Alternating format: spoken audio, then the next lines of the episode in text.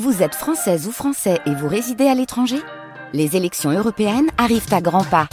Rendez-vous le dimanche 9 juin pour élire les représentants français au Parlement européen. Ou le samedi 8 juin si vous résidez sur le continent américain ou dans les Caraïbes. Bon vote France Bleu Nord, très belle journée. Attention sur l'autoroute 1. Je vous rappelle, euh, l'information vient d'arriver à l'instant. L'accident est terminé à Seclin sur la bande d'arrêt d'urgence. On a toujours par contre un, bouchon derrière depuis euh, Wany jusqu'à Seclin. 10 km de bouchon, comptez 25 minutes en plus par rapport à d'habitude. On surveille tout cela bien évidemment. Pascal, la météo Des averses sont toujours attendues dans la journée avec un temps très nuageux, du vent qui soufflera assez fort. Les températures ce matin 7 à 10 degrés. L'AA est toujours en vigilance rouge ce matin. C'est le dernier bulletin de Vigicru euh, qui l'annonce avec quand même du mieux puisque euh, trois cours d'eau, la Liane, la Lave Clarence et la Solre sont repassés en jaune cette nuit. Air sur la Lys fait partie des 189 communes aujourd'hui concernées par les inondations dans le Pas-de-Calais. Une douzaine d'habitants ont été évacués. Aurore en fait partie. Elle l'assure, le niveau du cours d'eau à côté de chez elle était deux fois plus élevé qu'en novembre au moment des premières inondations. Aurore constate donc l'ampleur des dégâts impuissante. On avait monté tout ce qui était machine à laver, euh, frigo, sèche-linge, enfin là il n'y a, a, plus rien. Enfin il n'y a plus d'électricité, il n'y a plus rien, tout, tout, est sous l'eau. On a mis les enfants en sécurité et puis, euh, et puis voilà. De toute façon on ne pourra plus rien faire maintenant. Là vous allez faire quoi du coup? Vous allez trouver une solution, aller chez des amis chez... On va être, je pense, un petit peu à droite à gauche. On va être très très nombreux à se poser la même question. Et puis on va essayer de, de voir ce qu'on peut faire. Surtout pour les enfants. On a un grand de 10 ans, il, se pose beaucoup, beaucoup, beaucoup de questions. Après un petit de 4 ans, en plus les premières inondations, c'était le jour de son anniversaire au mois de novembre. Et là, quelques jours après Noël, donc euh, je pense qu'on oubliera beaucoup. Physiquement, on était prêts, parce qu'on a, fait ce qu'on a pu pour tout sauver, mais moralement, on prend un, un coup. On a acheté il y a 4 ans à R. On venait juste de finir notre maison et la première inondation, on est juste, ouais, juste de terminer la maison et puis là, euh, on a passé des jours et des nuits dessus et là, il n'y a plus rien. Aurore, qui habite donc à R-sur-la-Lys, elle répondait à Yvan Planteil. 450 pompiers sont mobilisés pour aider les sinistrés, procéder à d'éventuelles évacuations. Le satellite Copernicus est mis à contribution pour identifier les secteurs inondés dans lesquels il importe d'affecter des moyens de secours.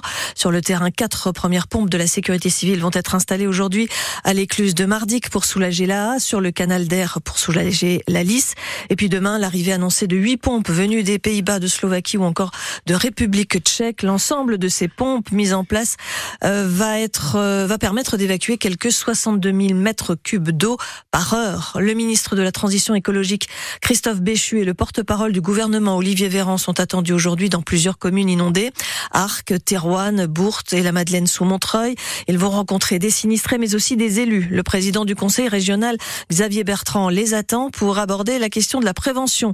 Il y a urgence selon lui à engager des travaux pour éviter de nouvelles catastrophe. Xavier Bertrand au micro d'Augustin Arrivé. Janvier, février, mars, c'est pas les mois de l'année les moins pluvieux. Hein. C'est ceux où il pleut le plus. Ben, on peut pas attendre les beaux jours pour le faire. C'est dès maintenant qu'il faut l'organiser. Et moi, je me moque royalement de savoir s'il y a des autorisations à demander ou pas. On va commander aux entreprises les travaux, on va les payer, mais il faut que ça ait lieu maintenant et, et pour... que personne ne vienne me balancer des arrêtés administratifs pour me dire qu'il y a des procédures à respecter. Il y avait déjà des inondations il y a 20 ans dans, dans la région. Pourquoi ne pas l'avoir fait plus tôt? Écoutez, ça fait pas 20 ans que je suis là, mais moi, j'entendrai pas pendant 20 ans des gens qui sont à bout. Normalement, la région, elle a aucune compétence, zéro compétence en matière d'eau. Ok, mais moi, je laisse pas les gens de ma région dans cette situation. Donc, le préfet est totalement aligné avec moi. Ce que je vais demander au ministre, c'est qu'on arrête de nous pondre les trucs et qui nous empêchent d'agir. Moi, je veux protéger les gens et je veux surtout qu'ils soient pas à me dire, Monsieur le Président, on va déménager parce qu'on n'en peut plus. Voilà. Moi, je veux que les gens restent ici et qu'ils vivent tranquilles. Voilà ce qu'ils demandent. Xavier Bertrand chez nos confrères de France Info hier soir. Le site d'Emmaüs à Saint-André-les-Lilles doit fermer ses portes. Un arrêté préfectoral a été publié en ce sens. C'est devant cet établissement que des compagnons sans papier ont installé un piquet de grève depuis six mois maintenant, un conflit dans l'impasse. La vingtaine de grévistes en situation irrégulière dénoncent leurs conditions de travail chez Emmaüs et demandent surtout leur régularisation. La préfecture souligne dans un communiqué qu'il s'agit d'une mesure de protection puisque les normes de sécurité ne sont pas respectées et non d'une mesure d'expulsion. Le résultat, en attendant, est le même, fermeture des lieux, décision incompréhensible pour les locataires de la Halte Saint-Jean que vous avez pu rencontrer, Lison Bourgeois. Ibrahima Yatara est arrivé ici il y a plus de 5 ans.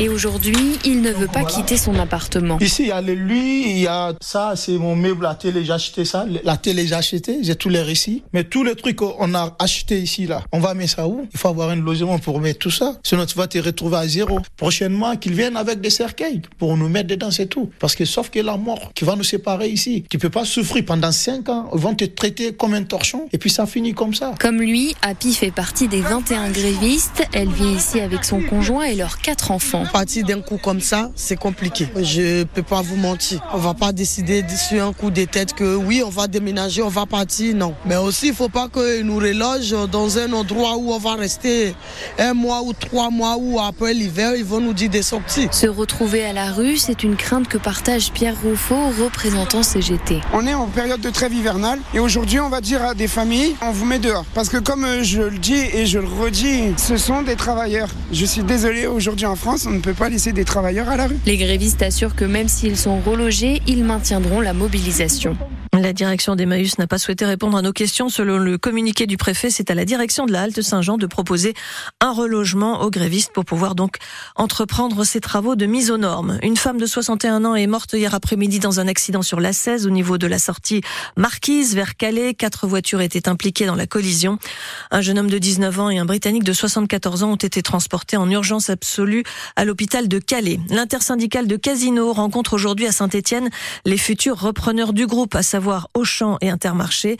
Les syndicats et le personnel espèrent avoir des réponses, notamment sur le nombre de magasins qui vont passer chez l'un ou l'autre géant de la grande distribution et surtout combien de postes vont être conservés. Le PSG remporte le trophée des champions. Pour la douzième fois, les footballeurs parisiens se sont imposés hier soir au Parc des Princes 2 à 0 face à Toulouse.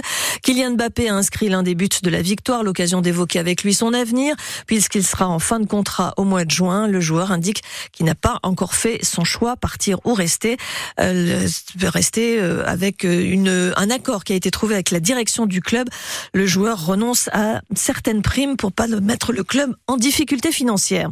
Ce week-end, pas de championnat, mais les 32e de finale de la Coupe de France, six clubs du Nord et du Pas-de-Calais sont en lice avec un derby entre Dunkerque et Saint-Omer. Saint-Omer, club de régional 1 à l'honneur sur France Bleu Nord ce soir entre 18h et 19h.